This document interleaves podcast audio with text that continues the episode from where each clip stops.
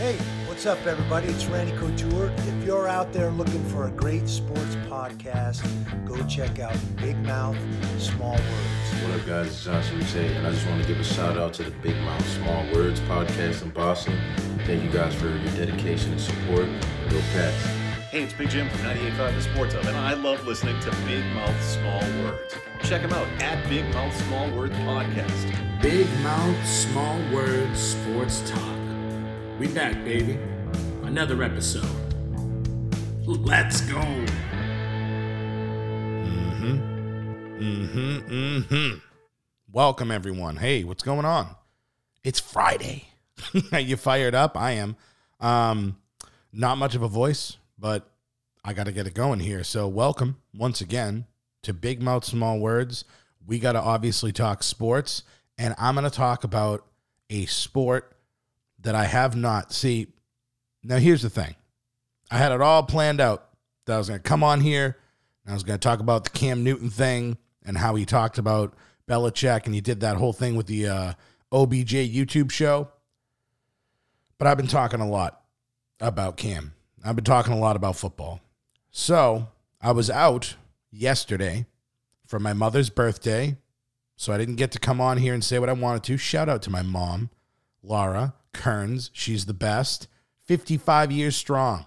That's crazy.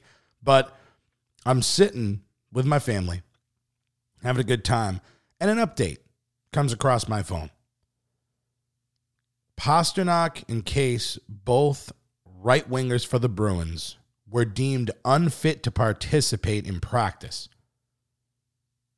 And I had to hold in the rage. I had to hold in the rage for my family's sake. But now that I'm here on the podcast, I can get this off my chest. First of all, I hear a lot of people saying, oh, well, they're, they're just putting him in the quarantine thing because, you know, they flew over, the two Czech guys flew over together, and those are the league rules. No, that's not what it is. We all saw David Pastrnak ripping one timers and skating with the team on Wednesday. So take that right out of the equation. If I also might add, he looked kind of slow. And from what I saw, obviously I didn't see a lot, but all the Bruins insiders were saying that he looked good, so I'll take them at their word. We'll leave it at that. So why are two of our best right wingers being classified as unfit to participate? I mean, does the coach know? Can Cassidy better explain this? Maybe we can listen to what he had to say and try to figure this out together. Came Out there today. Yeah, that was the plan. Um, we were going to have smaller numbers. There's another group going out now, uh, or at 11:30. Boston Kasha will not be in it. Um, you know, as for the league, Steve, it's it's unfit to participate right now. Um, hopefully that changes in the near future. Uh, and yeah, I mean, anytime players miss, uh, you know, a session where we expect them back up to full speed, then um, you know, until he's out there, then you know it is a concern for us uh, as a team. But we're just going to forge ahead. Uh, we've kind of plugged different guys in, so obviously missing two guys that play up in your lineup, uh, and a guy like David that's your you know leading scorer. Uh, you want him in there. You want him getting back into condition. You want him returning to the ice and uh, being with his teammates. So, but he's not. So we're going to, um, you know, we're going to today. We use Anders up there. Uh, we'll mix different guys in. We use Jack Studnicka a little bit on the wing. Uh, he gets a look with with uh, Kretsch, you know. So uh, Cooley's been there before, so it does allow you to do some other things. But uh, obviously, we prefer to have both those guys back in there. So a couple of things from that. Number one, Bruce is mad, or at least Cassidy doesn't sound happy. And why would he be? You know, two top wingers that play the same position are out right now. And I mean, it sounds like he's moving forward without them, which obviously you have to do. But I mean, I don't know, man. I just hear something in his voice there. I hear something in his voice that pisses me off and also makes me a little worried. Now, before I go off on Kase, let me start with David Pastrnak. And as a matter of fact, Kase, listen, you're great.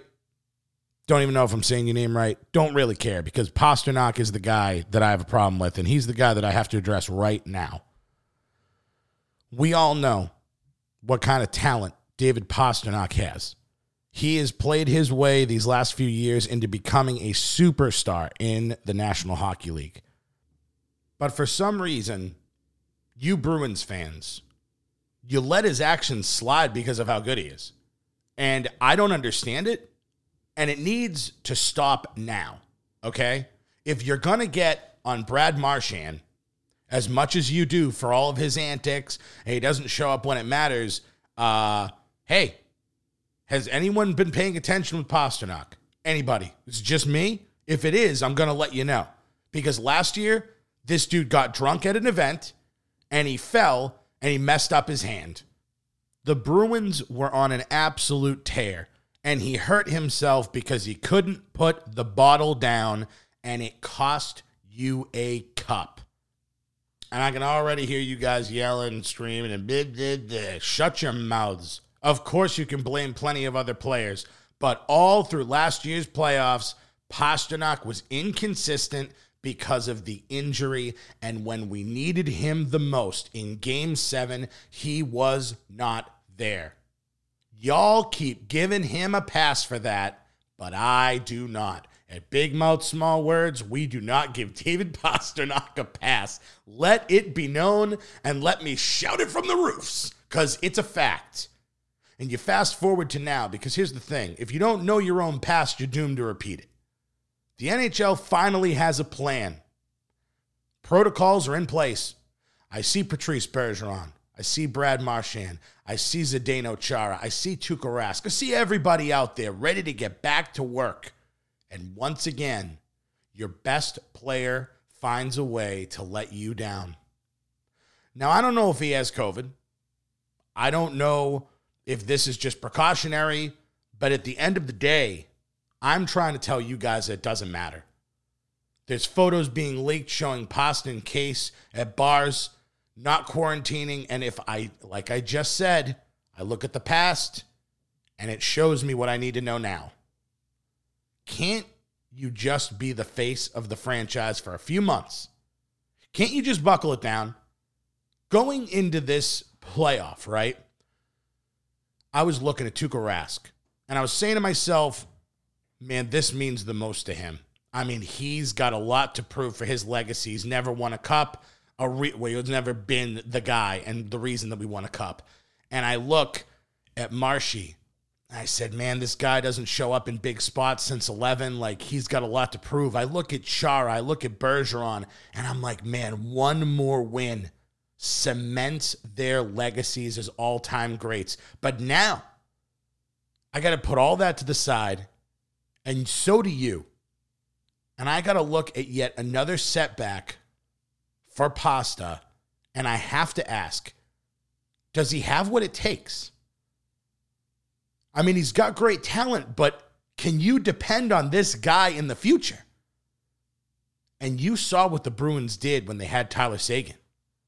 Immense talent, unbelievable. But he didn't get it. And the Bruins want guys who are going to show up to work and do their jobs. We can all agree on that, right? I'm not saying to get rid of pasta. Hell to the no. Don't mistake that. I'm just looking for Bruins fans to be more aware of his actions and hold the guy accountable because he has been getting off far too easy for what he has messed up these last few years. And he has a lot to prove, man. Come on, Pasta. Get your ass into gear. You would think that after last year, when the Bruins give away the cup to the Blues, I mean, they had the easiest road they could have ever had. And they did what they had to do. And Tuukka was finally on fire. And they were doing so great. And that first line, oh, everybody's scared of the first line Bergeron, Marshy, and Pasta. And then they just disappear. It really pisses me off and it blows my mind. And people need to be on them about that. One game, they're scoring seven goals. The next one, they give you nothing. Come on, boys. Oh, it's so aggravating. Sorry, it's just so aggravating. So hopefully, they can come back and we can get ready because the three games that the Bruins have to play to keep their seeding is the Philadelphia Flyers, who are on a roll And this season, we have lost two out of three to them. Then you got to play the Lightning, who we lost three out of four to. And I mean, they've always had our number anyway. And then we got to play the Capitals, who they lost, the Bruins, that being, lost two out of three to them too. And by the way, the Capitals always have your number. So the Bruins have losing records this year against all the teams that they need to take down in order to keep the number one seed that they worked so freaking hard to achieve.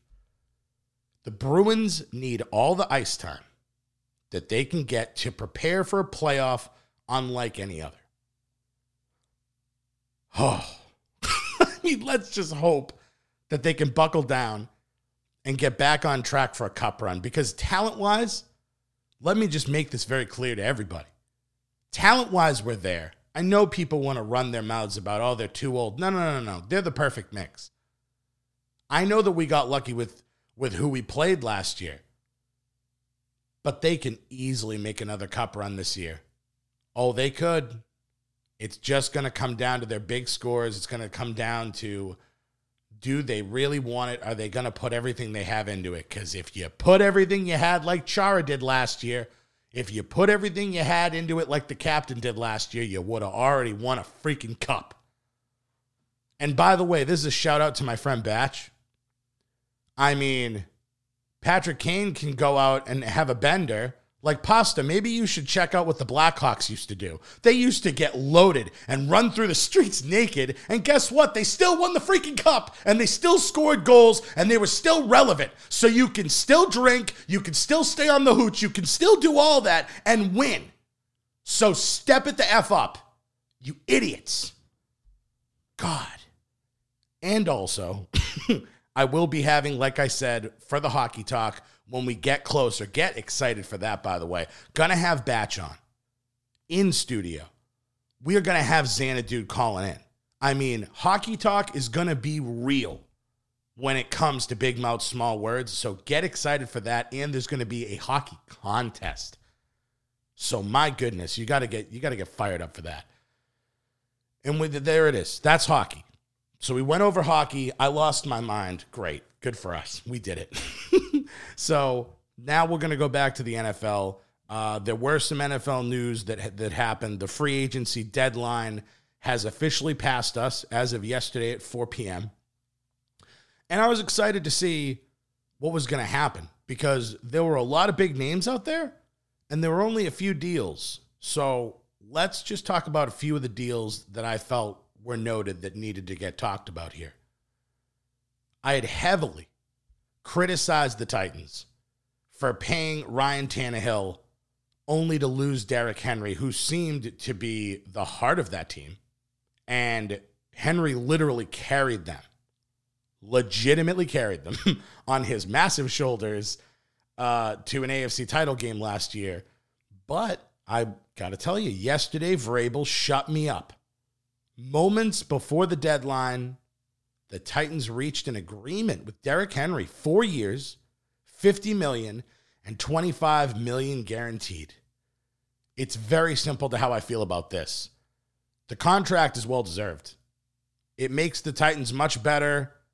They know Tannehill's not going to be anything without play action. So they better hope that Henry stays healthy and he does his thing. But the Titans, trust me, they're much better off than they would have been if they lost him. So that's fine. Plus, another thing is, I think they're looking ahead with this move because there's a couple of other top running backs that are going to be on the market next year. And rather than getting in a bidding war, they take Henry off the table. I think it was a smart move all around for the Titans. So kudos to you guys. You did it. A team that I'm not sure if they did it or if they, I don't know, the Cleveland Browns. So they signed Myles Garrett to a five year, $125 million contract. I don't know how I feel about that move.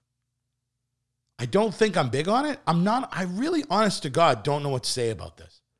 Obviously, Myles Garrett has talent, and he for sure has the talent to be worth it. But after what he did, I mean, the fiasco with Mason Rudolph, and and I mean, he's obviously got some anger issues there, and it's just kind of puzzling for me to give him like a mega contract like that. Like over a hundred million is crazy.